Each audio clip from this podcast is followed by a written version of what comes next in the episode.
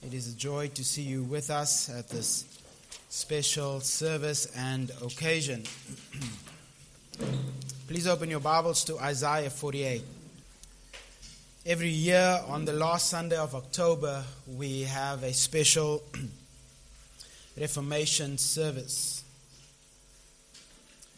If you are wanting to know more about the other solas, I encourage you to go online and find them this is our last one, which is Sola, Soli Deo Gloria.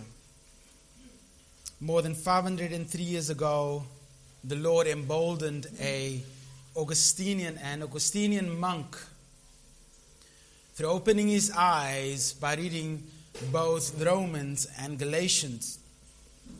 It became evident that the gospel of justification was muddied and that people thought that their greatest need was what God could give materially with regards to possessions.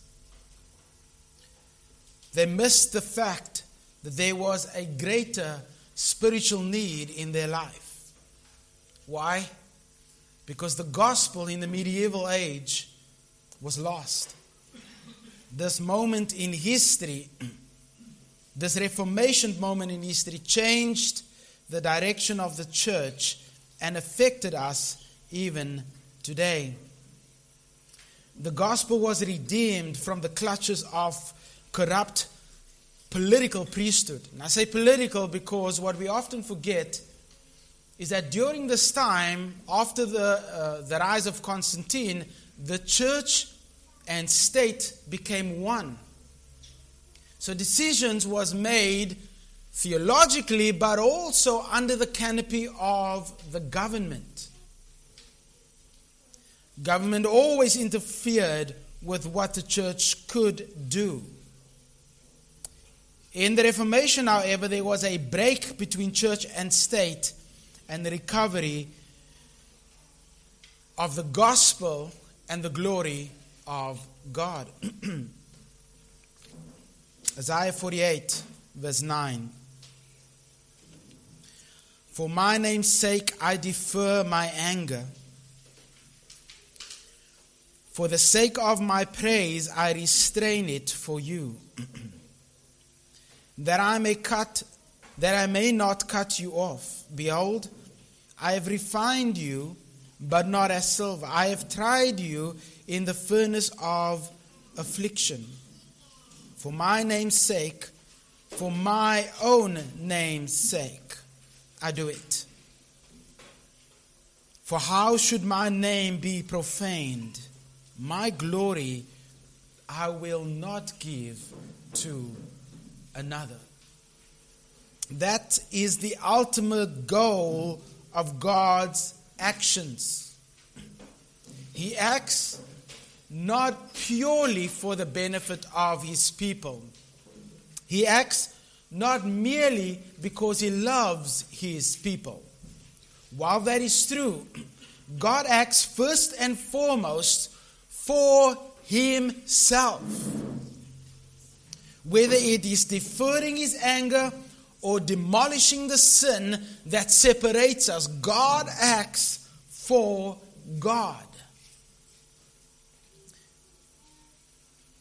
If God should act for any other reason, Take note of this. If God acts for any other reason, then the object for which he acts receives the glory. Make sense? If God acts for you, if God acts to save you first and foremost, then the object of his action is you.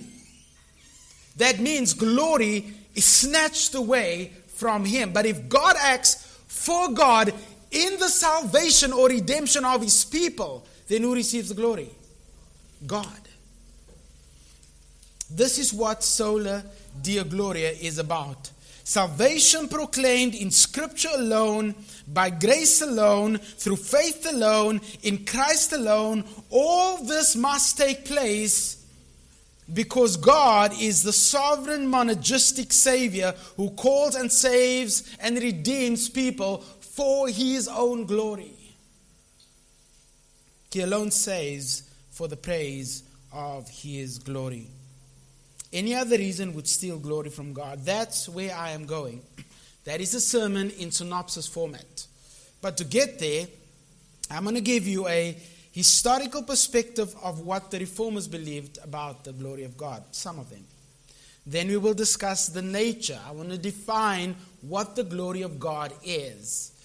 And then finally, we will look at the importance of the glory of God. I will get you back before lunch this week, so. Let's give attention to the historical perspective of God's glory. Now, there are some who argue that the doctrines of the Reformation, Scripture, faith, grace, Christ, and glory, were not ignored by the Catholic Church. That is true. So, what is the big deal then? There are many who uh, are trying to minimize this break from Rome. I think it was Carl who said it that it, um, uh, they were trying to uh, be disobedient in the church. Not at all. If we all believe the same thing, then surely we should have stayed with the Catholic Church. When I say Rome, that is what I mean Roman Catholic Church. While it is true that the Catholic Church never denounced these doctrines, they believed in it. They also believed that Scripture was the rule of faith and practice for Christian life. They maintain that the, the, the Catholic Church maintains that we need faith, we need grace, we need Christ. And it's all done for the glory of God. So then, what is the big difference? To that statement, I would say, so what? The demons believe that as well. But they are not saved.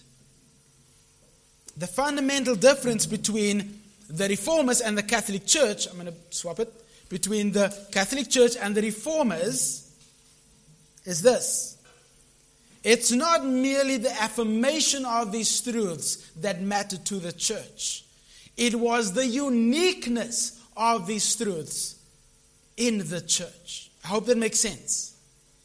In other words, it could not be scripture and tradition or pope.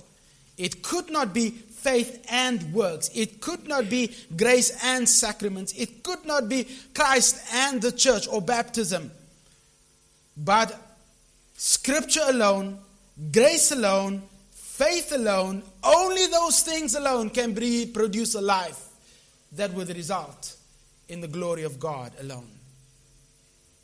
The reformers came to the conviction that the Roman Catholic Church and the Protestant faith were opposed to one another and a break was needed. While Luther and some of the other reformers initially just wanted to change some of the actions and practices of the church, they eventually realized hang on, the fundamental error is not orthopraxy, but orthodoxy. Not what we did, but what we believed, and therefore a clean break was required from Rome. One author describes this difference as follows quote, while the reformers claim that Scripture alone is the authority for Christian life, faith and life, Roman Catholics professed reverence for Scripture but ins- insisted that the Church's tradition and the Pope in Rome stood alongside Scripture to interpret it infallible, in, in, infallibly and to uh, augment its teaching. Take note of that. The tradition and the Pope had the right to infallibly interpret but also to augment Scripture. He goes on to say, when the reformers asserted that justification comes by faith alone, Roman Catholics responded that justification does indeed come by faith, but also by works alongside faith. End quote. There are other things that he says, but that is a sum total of what the difference was about. For this reason, the biblical recovery of the gospel, the biblical understanding of justification was needed, needed to be brought in alignment with what would bring glory to God. Now, when it comes to the glory of God, it is not as though Rome outrightly rejected the glory of God. They did not come out and denounce it. They believed that God should receive the glory. However, the fact that Rome deferred to the works of man, the forgiveness produced or sanctioned by a man, and the participation of man in the process of salvation and sanctification shows that they had a defective view of the glory of God. If anything comes from man in the way in which we approach God, God is not glorified. I'm talking about salvation. David Van Drunen in his book Soli Deo Gloria says, quote, Rome, of course, would never admit to usurping God's glory. Even meritorious human works, it says, are accomplished by divine grace infused through the sacraments. Big difference there. The church's tradition grow organically from the practice of the apostles, so they believe that the apostles instituted tradition. Rome adds, and the Pope is the servant of servants. I don't know if that's true today, but. But the reformers came to understand how such claims, though perennially attractive, ultimately reveal the deceit of the human heart. How we like to think that there's something for us to add to the satisfaction and obedience of Christ or to the inspired word of the prophets and, uh, and apostles, and even that God is wonderfully honored by our contribution. End quote. As if God is pleased by what we can do. That last line is exactly what is wrong with any works based religion. If we add anything to the equation of by grace through faith alone, in Christ alone, from Scripture alone, then we have fallen to the lie that God is somehow pleased with our spiritual contribution. On the other hand, the reformers recognize that there was a perfect sacrifice by a perfect man who is God blessed forever, and therefore there is nothing absolutely nothing that we can offer God to appease God. For if we do, if we have participation in our salvation, if there is anything that you contribute in the process of salvation to bring glory to God, then glory is not deferred to God, but to the one who works. That means grace is a reward to you and not a gift. In that case, then, glory belongs to you and not God. This is what was wrong with the Catholic belief in justification. Somehow we are working with God to please God. What does Isaiah say? Your good works are like what? filthy rags, the best of the best that we can offer is a horrendous stench before a holy God. He cannot accept it. If the Catholic doctrine regarding our salvation and mediation is true, then glory cannot belong to God. But God says in Isaiah 48 11, I will not share my glory with anyone. So then, with regards to how God deals with man, there is an element in which he has to be the recipient of glory in what he does.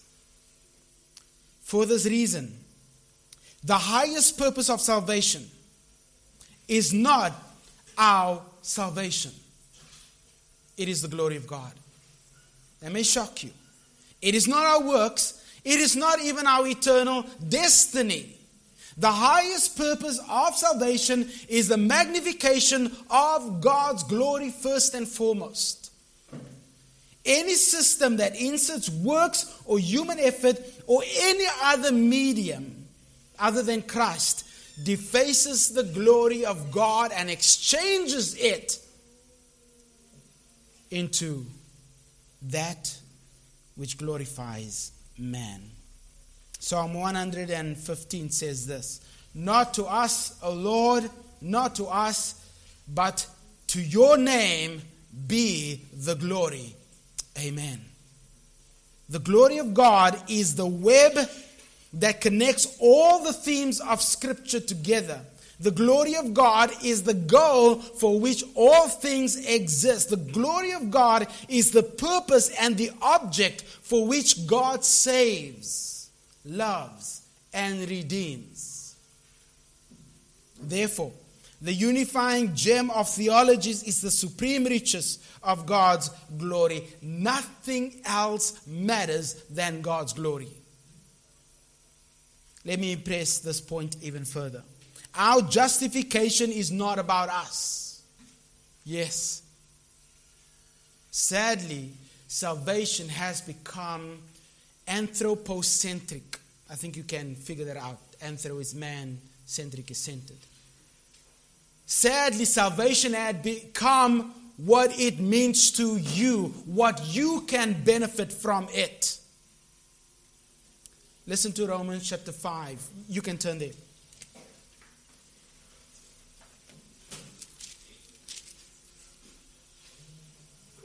Therefore, verse 1 since we have been justified by faith, we have peace with God through our Lord Jesus Christ. When God declares us just, when He imputes the righteousness of His Holy Son, it is done to us, but not for us. There's a big difference in that. It is not because of our worth that would be for us, but because of who God is. God imputes the righteousness of Jesus Christ and he justifies the ungodly so that he would be the one who justifies. And if he's the one who justifies, he receives the glory. God's divine, sovereign, free, unmerited work of saving sinners brings glory to himself. He demonstrates who he is by showing grace to unworthy, wretched sinners such as you and I. That's the gospel. The gospel is not about you. Paul says it is the gospel of God concerning his son. It's his gospel. By grace, through faith, are we saved. We are bound to God eternally, not because we earned it, not because we worked for it but because God guaranteed it through his son. Look again at verse 1. Therefore, since we have been justified by faith, we have peace with God. So the whole point of justification is to bring us in union with God. How is that mediated? How is that done? Through our Lord Jesus Christ. No works involved, no people involved. God saves for himself, from himself, to himself, so that he would receive the glory. Anything else that gets added into that equation breaks the goal of salvation. Look at verse 2. Through him also, this is Christ, we have also obtained access by faith into this grace in which we stand, and we rejoice in hope of the glory of God. We rejoice in the fact that we will see and be in the presence of God. John Calvin rightly says, quote, that in the whole discussion concerning justification, the great thing to be attended to is this that the glory, or oh, sorry, that God's glory be maintained entirely and un, unimpaired, since the apostle declares it was in demonstration of his own righteousness that he shed his favor upon us. End quote. It's not because of who you are. It's not because you are worth anything. God demonstrates His righteousness and His grace because He receives the glory when He does that. What Calvin is saying is that our justification is not about us, but what God does for God so that we may have a relationship with Him. While we say and we claim to believe in the glory of God as the fundamental purpose and heart and substance of the doctrines of grace, while we believe and say that the entire corpus of Scripture points to this reality, more and more it seems that the glory of man is eclipsing the glory of God. Have your best life now.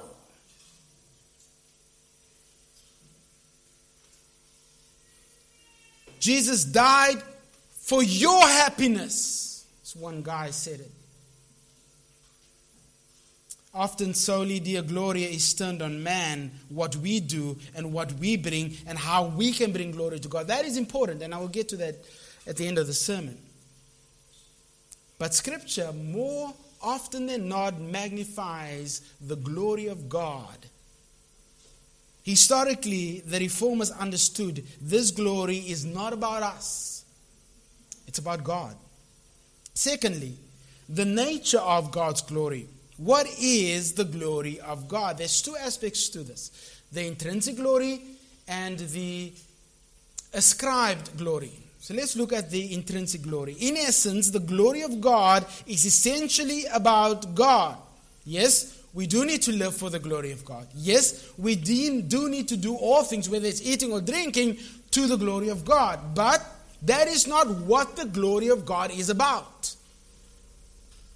That's what it demands, but that is not what it's about. The glory of God, when we are speaking about it, we are speaking about the unmatched divine essence of God who purposes all things to magnify himself. Again, David Van Drunen, I was reading this book um, for a couple of weeks in preparation for the sermon, says, quote, God's glory is to be understood essentially as, the, as one of the divine attributes. Moreover, as one attribute that eminently reflects and reveals the perfection of all the attributes. It is the very essence and nature of God. End quote. In other words, you cannot remove glory from God. He is by himself glorious. That is what is meant by intrinsic glory. Turn over to Hebrews chapter 1. Look at verse 3.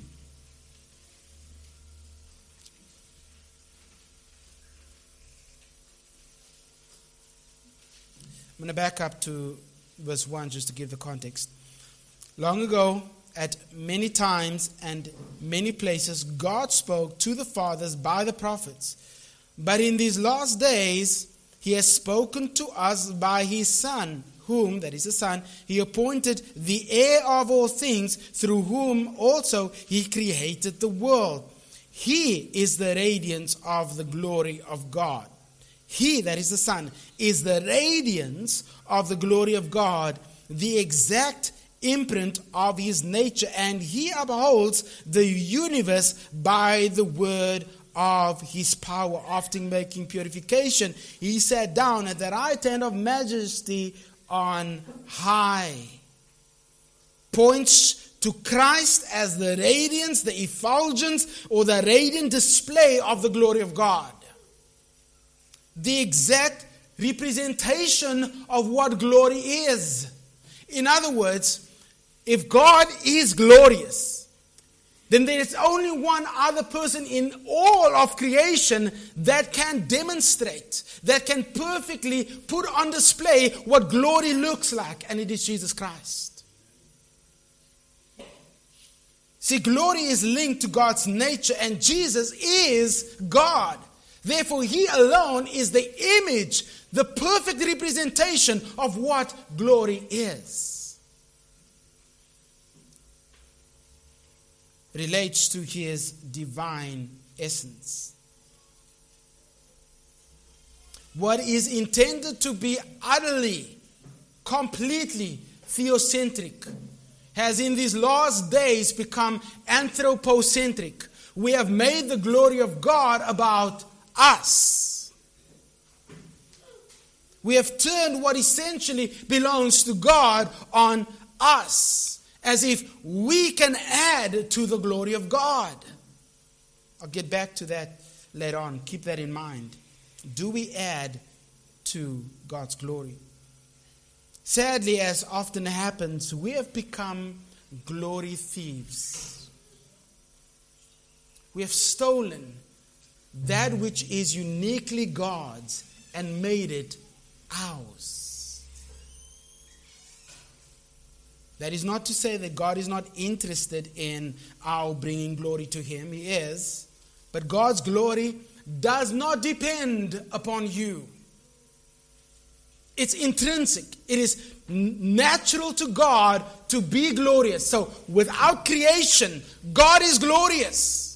In creation, God is glorious. Even the fact that man fell in Genesis chapter 3, God remains glorious because glory does not depend upon mankind, whether he remains with God or whether he falls. It is independent of mankind.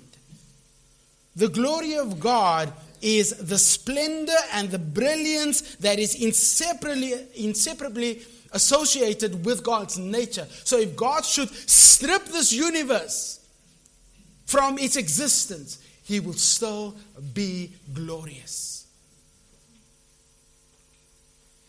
See, Sola Deo Gloria impresses on us that the biblical story of creation, redemption, and consummation is not about you.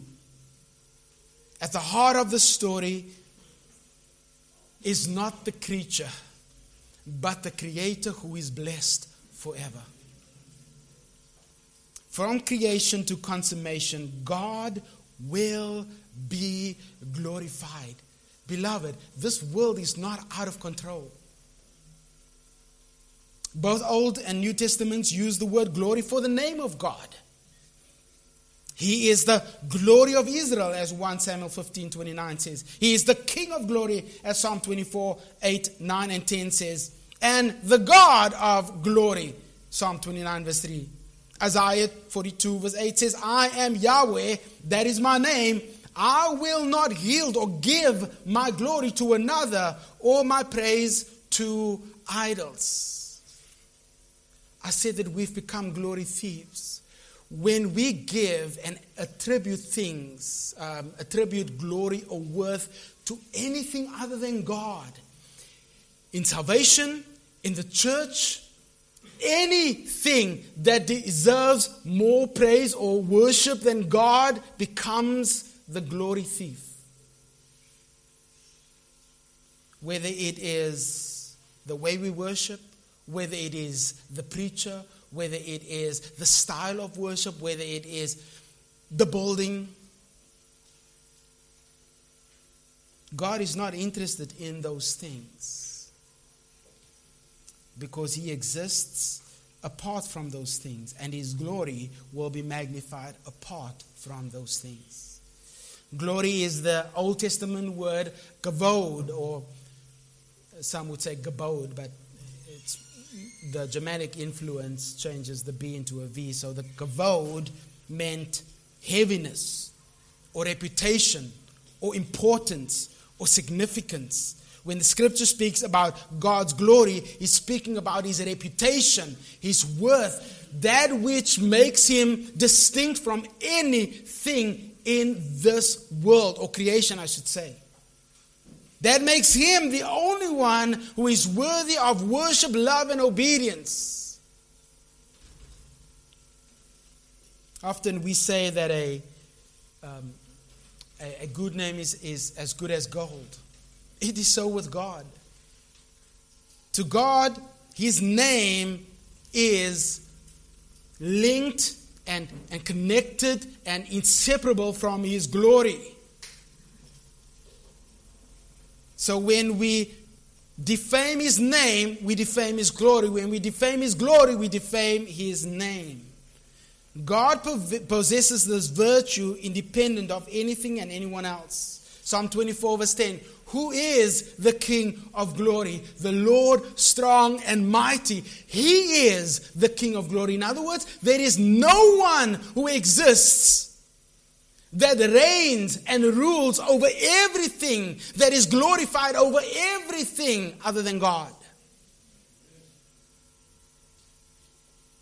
Yet, we defer to things and people as if they are the culmination of our glory, as if they are worth of our praise and our adoration and our obedience. There is one, and it is Christ who is God. We started with Isaiah 48 11. For my own name's sake, I do this. This is why God acts. It is for Himself. This is intrinsic glory. This glory cannot be shared with anyone else, it is uniquely God's. This is the godness of God manifested. So He not only possesses it, but He puts it on display. This relates to the ascribed glory of God. Psalm 19, verse 1 The heavens declare what? The glory of God. It ascribes glory to God. Turn over to Psalm 29. So, not only is God in and of himself independently glorious, he makes things to glorify him. 29, verse 1 Ascribe to Yahweh, O heavenly beings, ascribe to Yahweh glory and strength. Ascribe to Yahweh the glory due his name. Again, you see name and glory connected. Worship Yahweh in the splendor or the beauty of holiness. All that to say that there is one person who is worthy of worship. There is one person who is worthy of, the, of ascribing worth to. It is God. Creation is created to declare the glorious majesty of God. One more thing. When we bring glory to God, this is that question that I posed earlier do we add to the glory of God? When we bring glory to God, we do not add to the infinite possession of His inherent glory.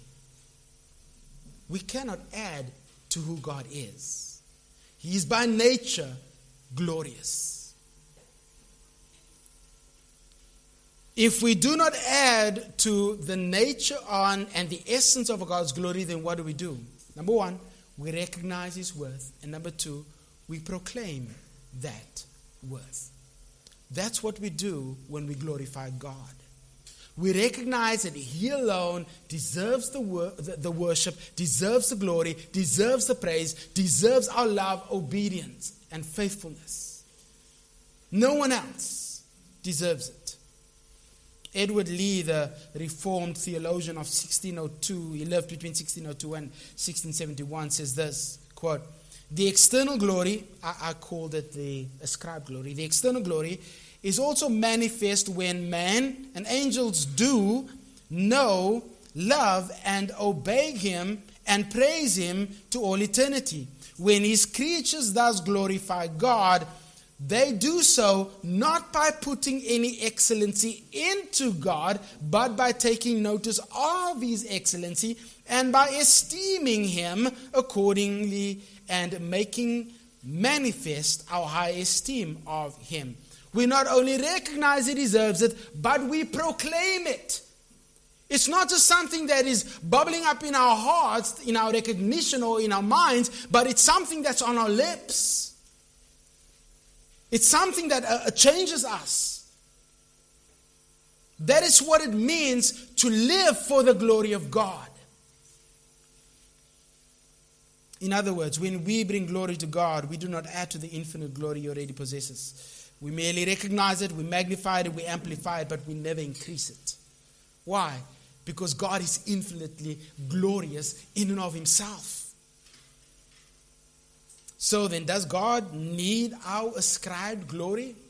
Hmm, tricky question, eh? Does He need it?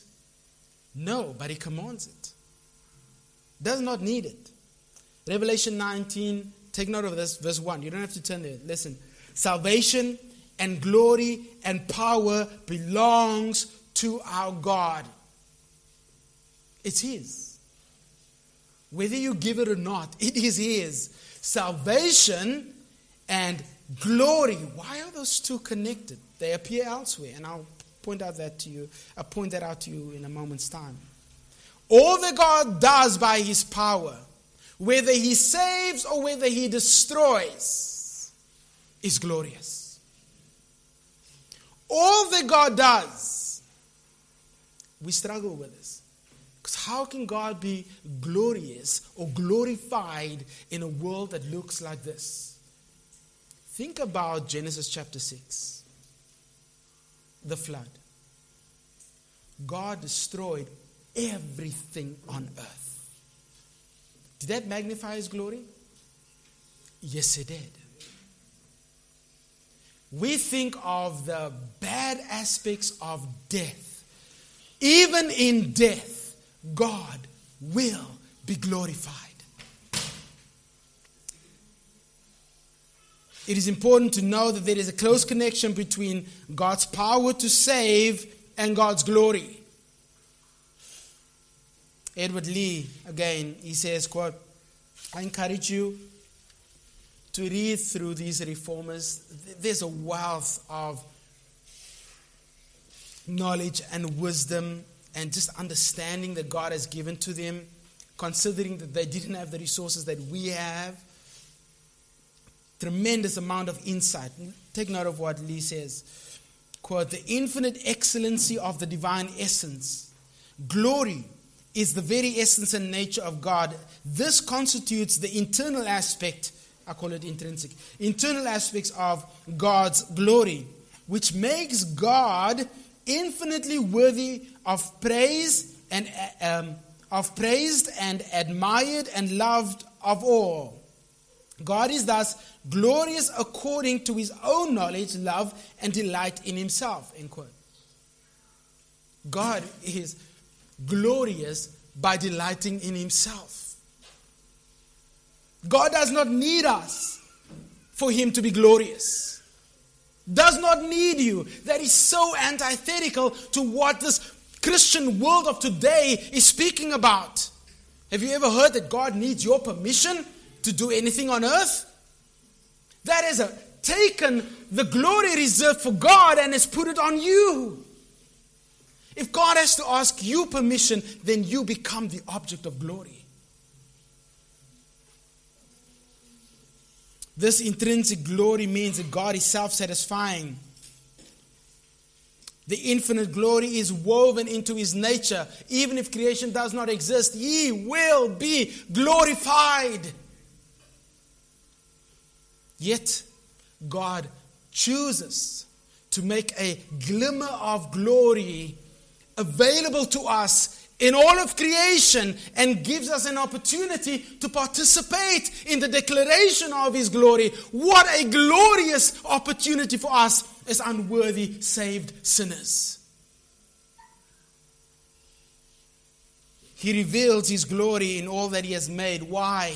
So that He may be marveled at amongst the nations. This is our greatest joy and happiness in life. I read a few months ago Jesus died so that you may have a happy life. Jesus died so that you may know what it means to possess the glory of heaven on earth. Wow. Do you see how that which is intrinsically God's has now changed into what man can possess? The glory of heaven, that's God. You will never have the fullness of the glory of heaven. That's intrinsic glory that is, is perfectly His all the time, all the time, every existence of time that follows this period of time. It's not yours. So stop being glory thieves. The pursuit of God's glory is intrinsically connected to our happiness. Let me put it this way you will never be fully happy in this life if the pursuit of God is not the pursuit of your life. Why? Because if you pursue what brings ultimate glory to God, that would be your greatest gain in life. What do you think brings the greatest glory to God? Let me rephrase it. Who do you think brings the greatest glory to God? Jesus Christ. So finding Christ is finding life, is finding God. That brings glory to God. All creatures, every star, every atom is made so that you would marvel at God. So, whether you look at the vastness of the galaxy or the intricacies of a molecule, whether you look through a microscope or a telescope, that exists so that you would turn not to yourself or say, Wow, look how great evolution is.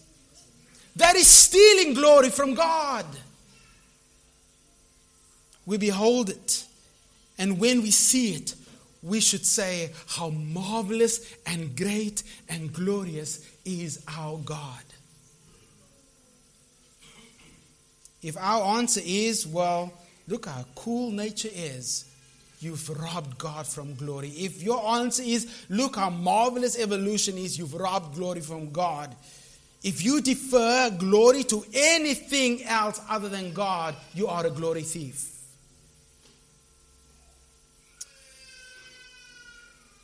When we acknowledge His glory and His greatness, we are not adding to who He is. We are merely declaring, we are loud speakers of who He is. So we have seen the historical perspective of the Reformation, I should say, the glory of God. We have looked at the nature of what this glory is, but now let's look at the importance of this glory. Our first importance the glory of God is the pinnacle, the zenith, the summit of all things. Romans chapter 11. This will be our last section. 11. Look at verse 33. I'm going to read 33 to 36. This passage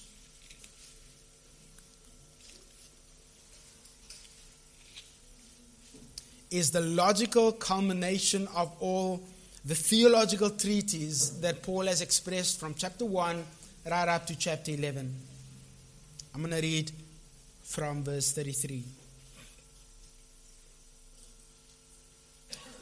Oh, the depths and the wisdom and the knowledge of God.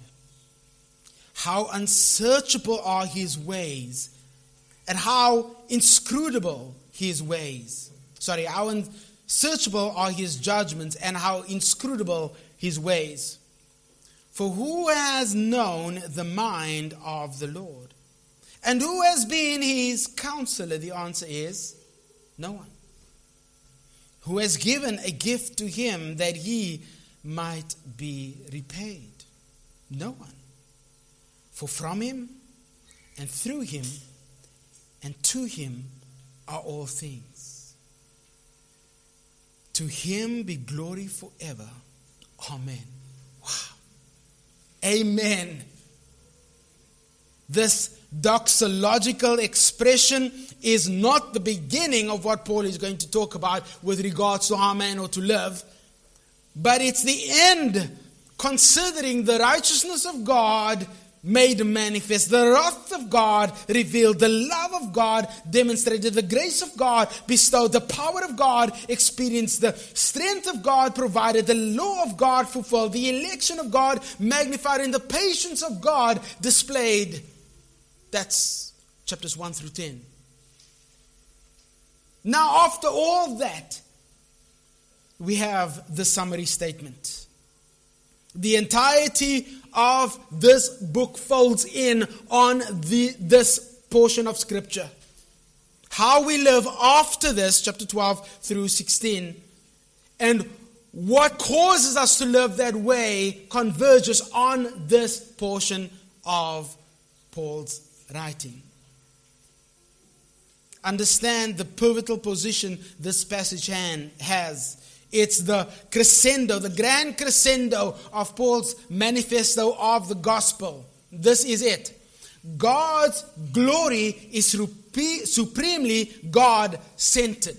Listen again. For from Him and through Him and to Him are all things. To Him be the glory forever. Amen. Any person mentioned in that? No. Any work mentioned in that? No. Any pope mentioned in that? No. Any church mentioned in that? No. Any great preacher mentioned in that? No. All things exist for God.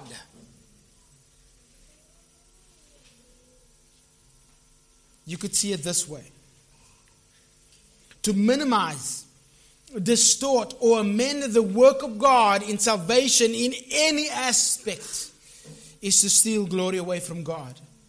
The walls of the superstructure of justification, which is sola scriptura, sola fide, sola gratia, solus Christus, will not be complete.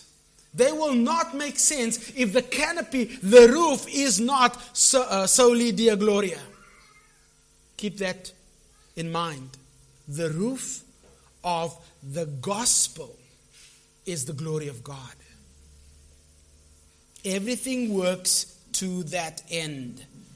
So then, if all the parts of the whole fail, if we have a crack in the wall of, of, of uh, scripture, faith, grace, and Christ, if we have any kind of insertion into that, there is no roof if we amend what God has given with regards to salvation and we add to it, there is no glory to God because God cannot be glorified in what we add to what He has given.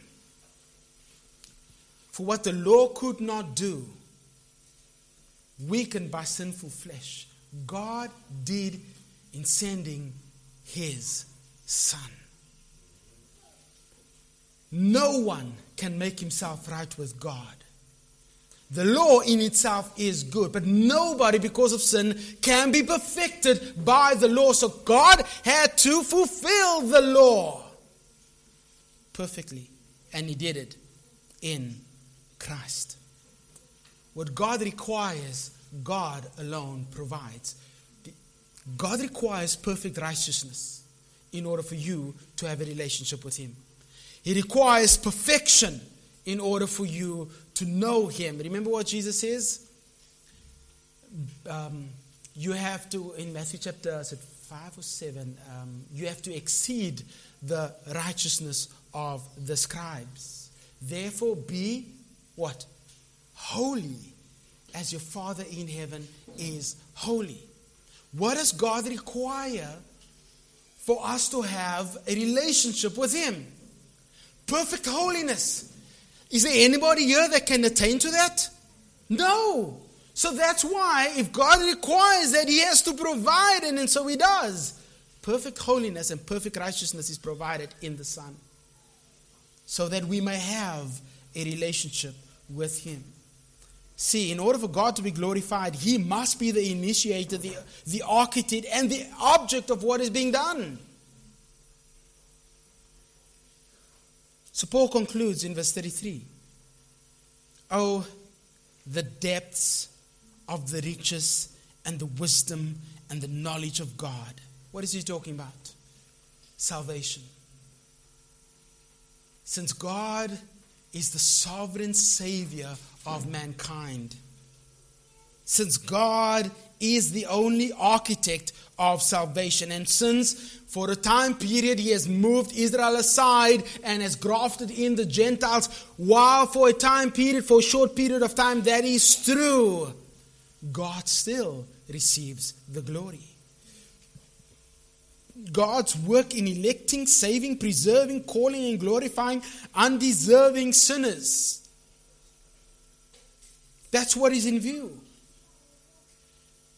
In other words, no man knows better than God. That is what he means when he says, Oh, the depths and the riches and the wisdom and the, uh, uh, uh, um, of the riches and the wisdom and knowledge of God. This is divine wisdom and knowledge displayed in salvation. In other words, God demonstrates his infinite wisdom and knowledge in how he chooses to save people.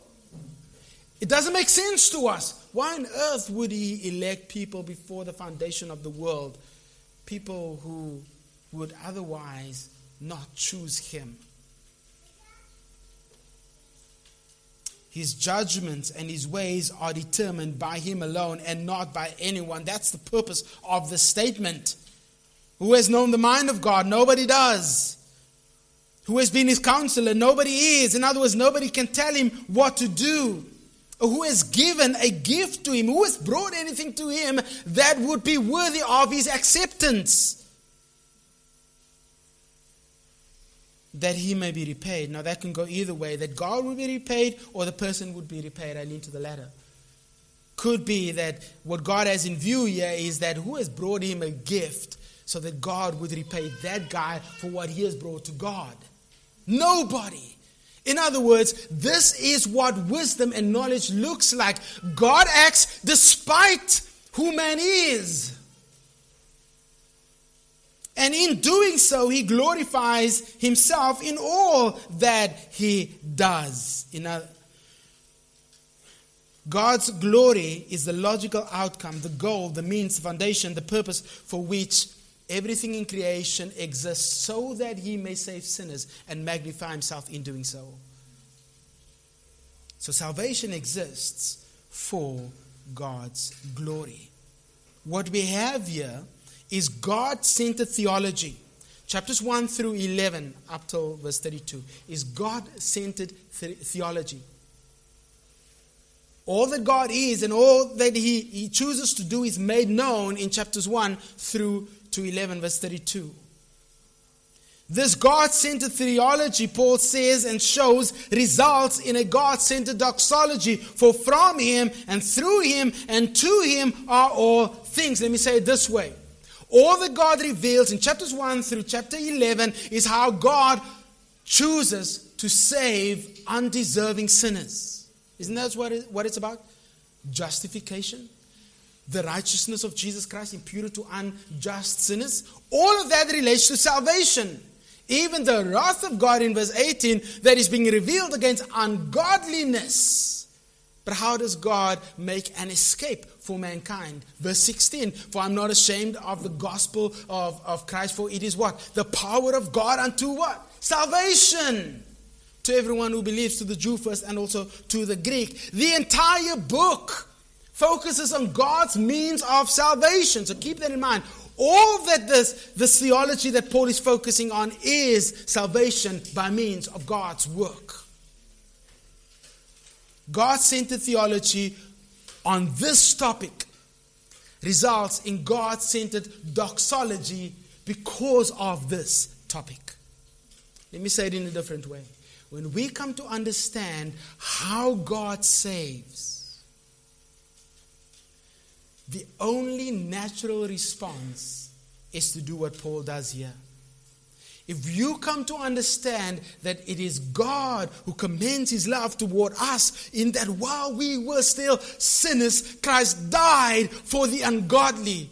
If you understand that God poured out his wrath on the Son so that he may give his righteousness, the righteousness of the Son, to you so that you may be made right with him, if you come to understand that there is one response.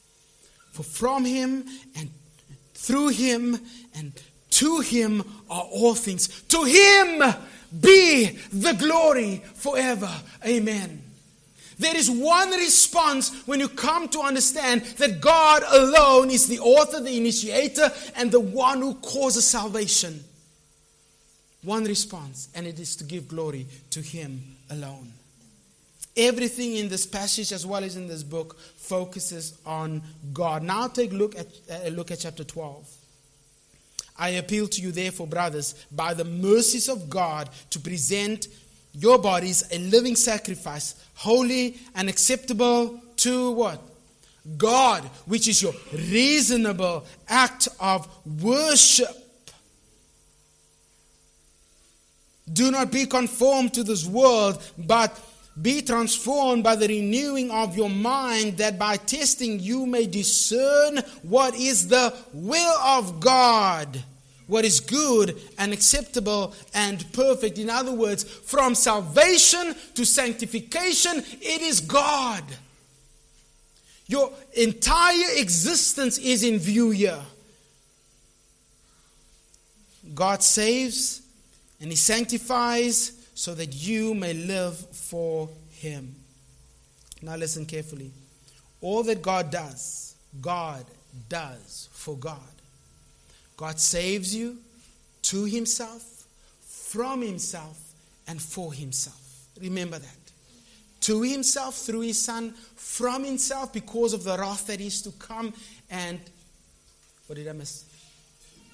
To Himself, which is to Himself. By Himself, that's one because he is the one on the cross. God is God centered. That breaks our modern theology. Because a lot of our modern songs is anthropocentric. It's about me. Again, glory thieves.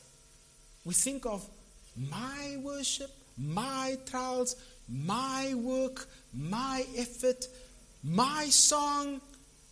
Stop it. There is one who needs to receive the glory. If we are singing about God's grace, you are not the object. It is God. When we sing about God's glory, we are not the object. It is God. God is the object of our worship and our glory and our obedience. Now, with regard to what Paul is writing here in Romans 11, we may not fully understand God's sovereign election, and I hope we as a church are patient with those of you who do not believe that. But our prayer is that you would have renewed eyes to look at Scripture. Because it is this theology that results in this doxology. Yes, Scripture as a whole, Scripture as a whole reveals the glory of God. But what Paul writes about here in Romans 11, eh, sorry, in Romans, the book of Romans, relates to God's salvation, what he does to save his people. We fully understand that. We understand that it is him who chooses us despite who we are, there is one response to glorify him. Now, let me prove this from Ephesians. I have some time. I'm not going to preach for an hour and a half, trust me. I, I, give me a few more minutes. Ephesians chapter 1. I want to prove to you that God saves for himself, by himself, and to himself for his glory. I think I've made it theologically, I've made that point. Now let me show you that scripture absolutely supports that. Ephesians chapter 1, take note in verse 3. There is something that I'm going to repeat, and I want you to, t- to take note of it. If you have a pen, pencil, highlighter, draw a line underneath this. To the praise of his glory. That is the key phrase in the entirety of the section. To the praise of his glory. Let's read.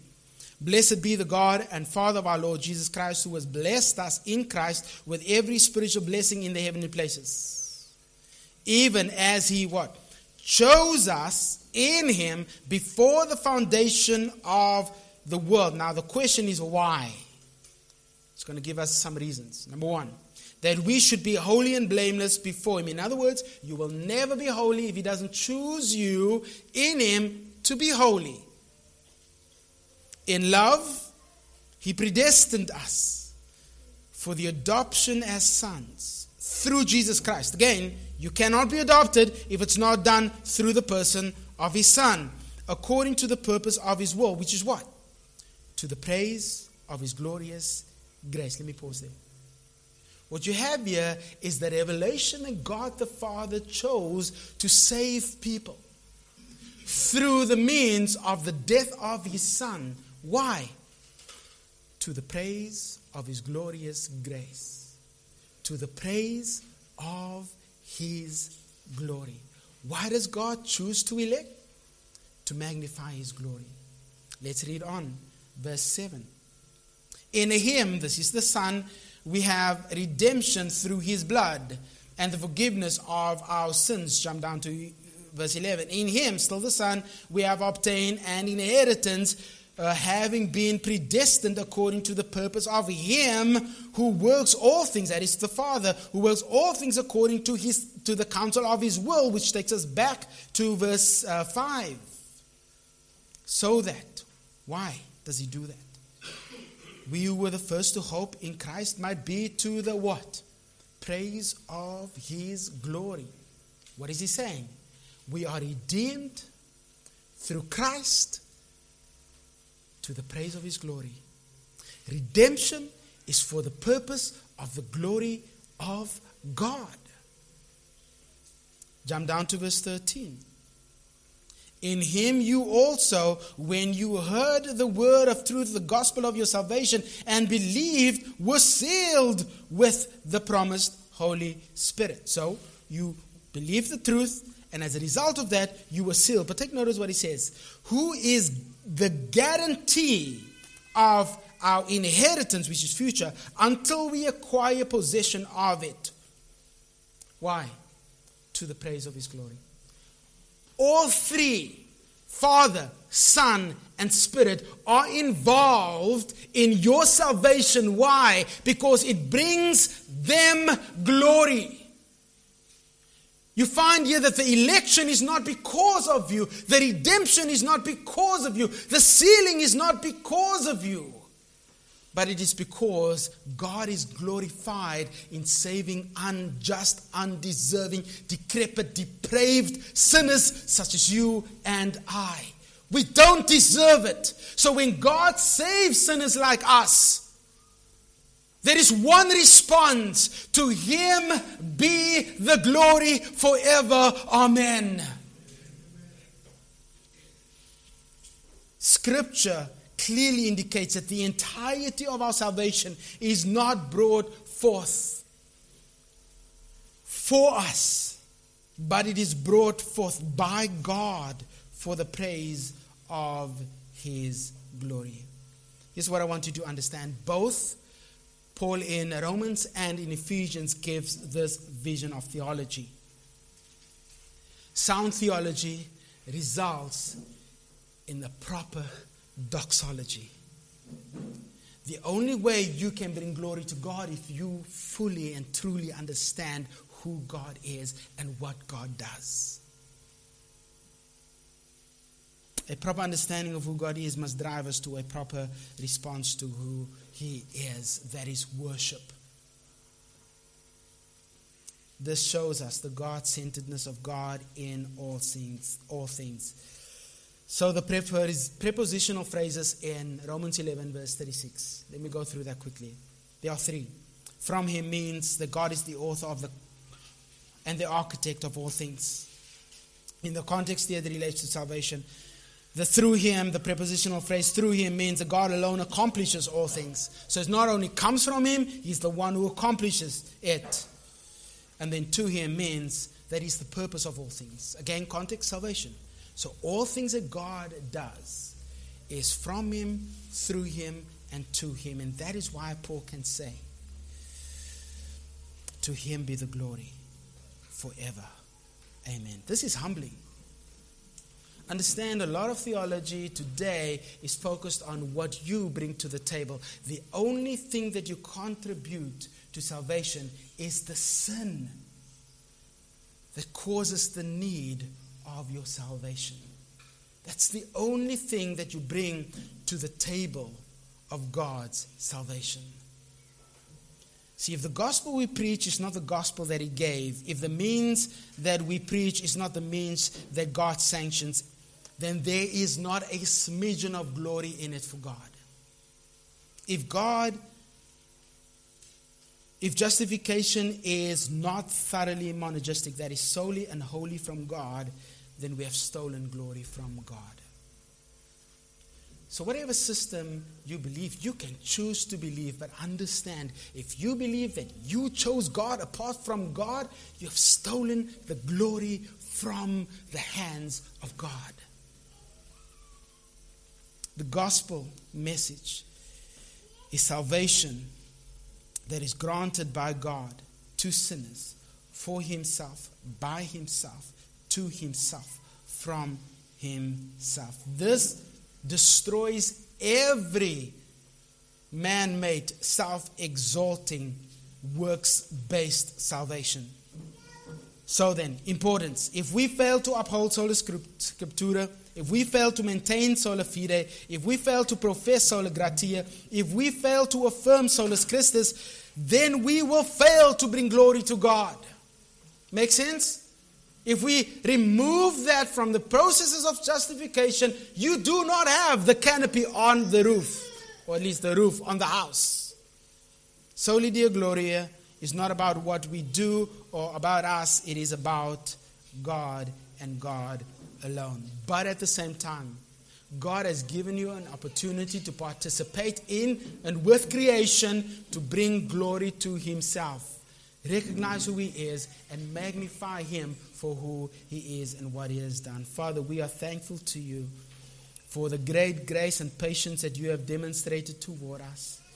We understand that we do not deserve your mercy, we do not deserve your grace, we do not deserve salvation. And therefore, there is nothing that we can offer in exchange for our souls. But we do not have to. You gave your perfect Son to be the offering, to be the solution, to be the sacrifice for us.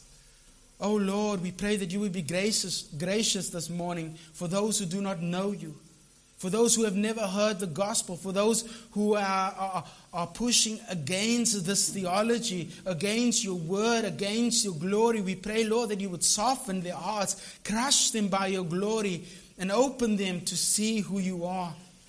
Oh God, be glorified in the salvation of sinners today. Be glorified in the lives of your people today as we come to live lives that are centered upon you. Father, crush the self exalting pride that permeates our churches. That our hearts and minds may be set upon you, that you may receive the worth, the glory, the praise, the honor that is due to your name. Let us say with clear conscience with Paul, for from him, through him, and to him, to him be the glory forever. Amen. Amen.